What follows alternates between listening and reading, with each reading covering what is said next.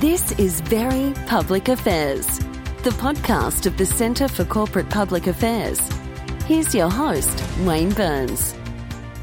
Welcome to Very Public Affairs, the regular podcast of the Centre for Corporate Public Affairs.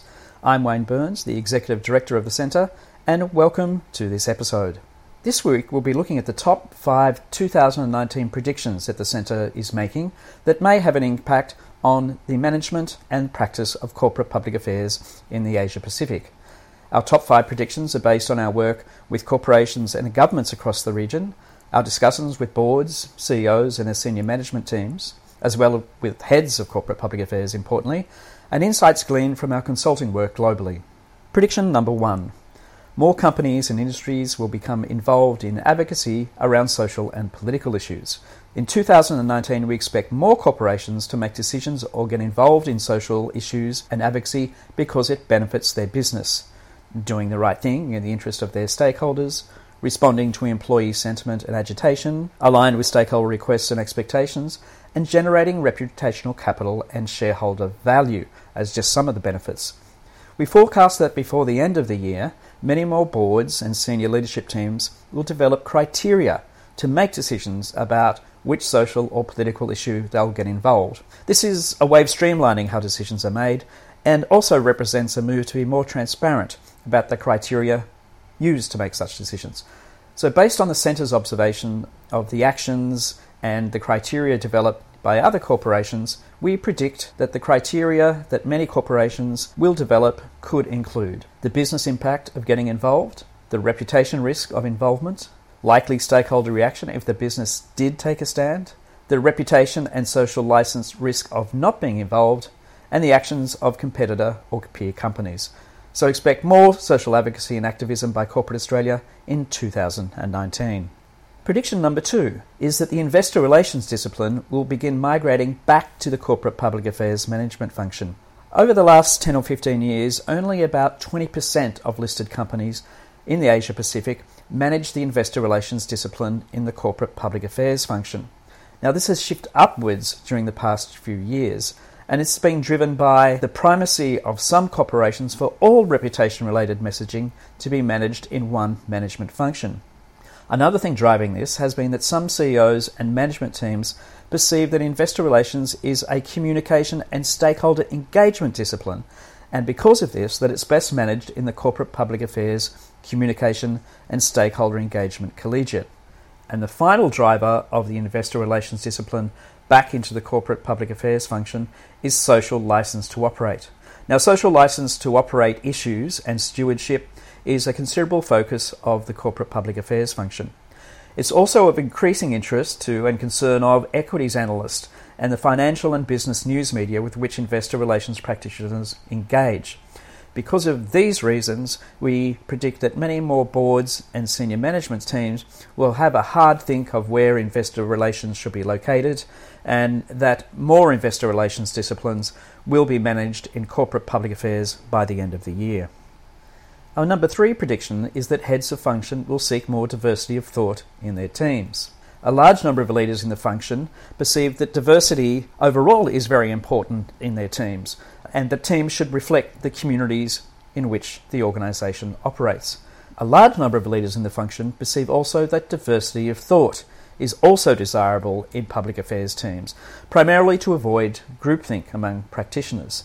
Now, these leaders are keen to encourage diversity of thought to nurture cultures in which ideas, approaches to problem solving, and modus operandi are seen through the eyes and thinking of different professions and disciplines, and to encourage the team and public affairs sacred cows to be challenged and interrogated.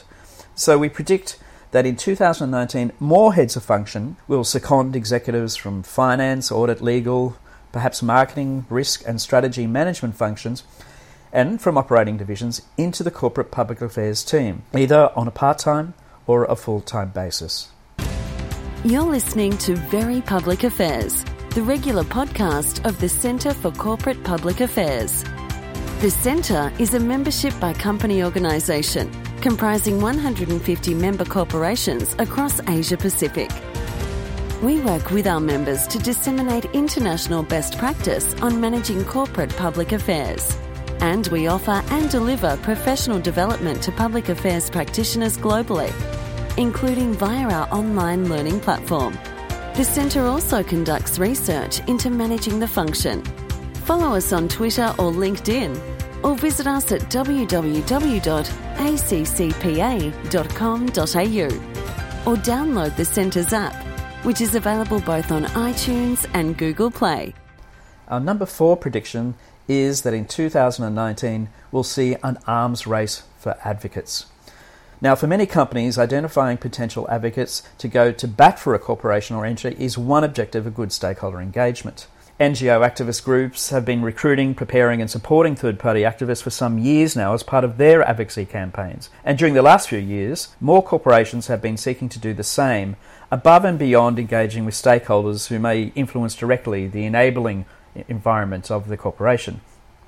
Now, one practitioner mentioned to us last year that she and her company were in an arms race with NGO and advocacy groups and other companies to identify and recruit the support and active voices of people in the community who may be aligned with the industry in which the company operates or the company and who are prepared to get involved in public discourse.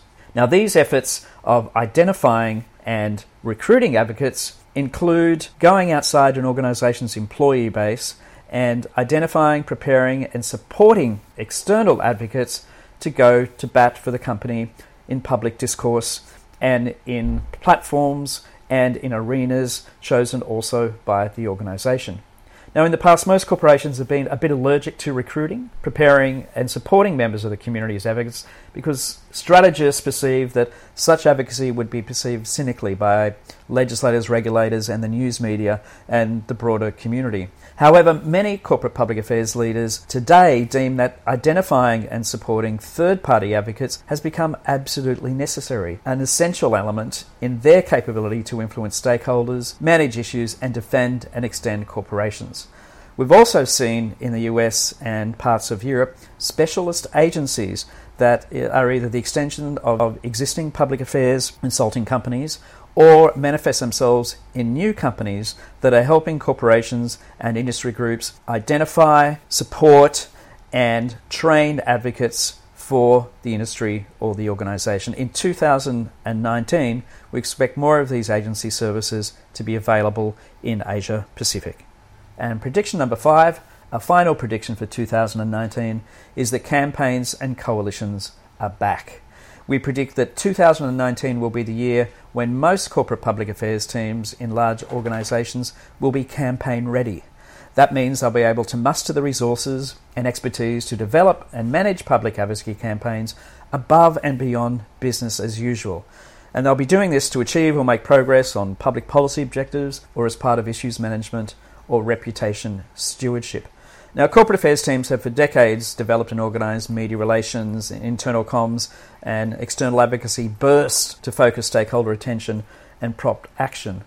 But we're predicting that this year, 2019, the capability of teams to integrate a wide range of public affairs resources, academic and market research, coalitions of like minded entities, media relations, social media content, presence and dialogue, government relations and outreach third party advocates, and the input and support of specialist agencies and perhaps even advertising, the capability to muster these resources and manage them in a longer and more sustained campaign effort will be well evolved.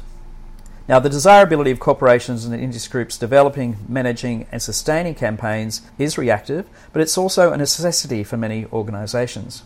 Low community trust in corporations, a crowded and noisy town square of public discourse, splintered media and information sources and choices, and the prevalence of news platforms that sometimes are highly suspicious in nature means it is often more difficult, even than five years ago, for businesses to get their message disseminated and listened to by stakeholders. Advocacy campaigns and a campaign mode offer the public affairs function a method and a cavalcade of vehicles to cut through and amplify messages and engagement with stakeholders. So we predict that in 2019, more than less corporate public affairs campaigns will be developed and managed in corporate public affairs teams, and that the specialist campaign capability and smarts around campaigning that will reside in the function will become a fixture. So, there are our predictions for 2019. And out of interest, I'm just going to recap our top five predictions for 2018, the year that was. The Centre's top five predictions for 2018 were number one, more psychographic profiling using big data. Number two, boards wanting more frequent reputation research. Number three, more demand for generalist practitioners in the function. Number four, that public affairs teams would get bigger, especially in large organisations.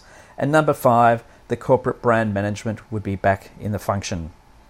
It would be interesting to know your experience of our predictions for 2018, and we'll have to wait uh, till the end of this year to see how predictions for 2019 wash through the function or whether they eventuate at all.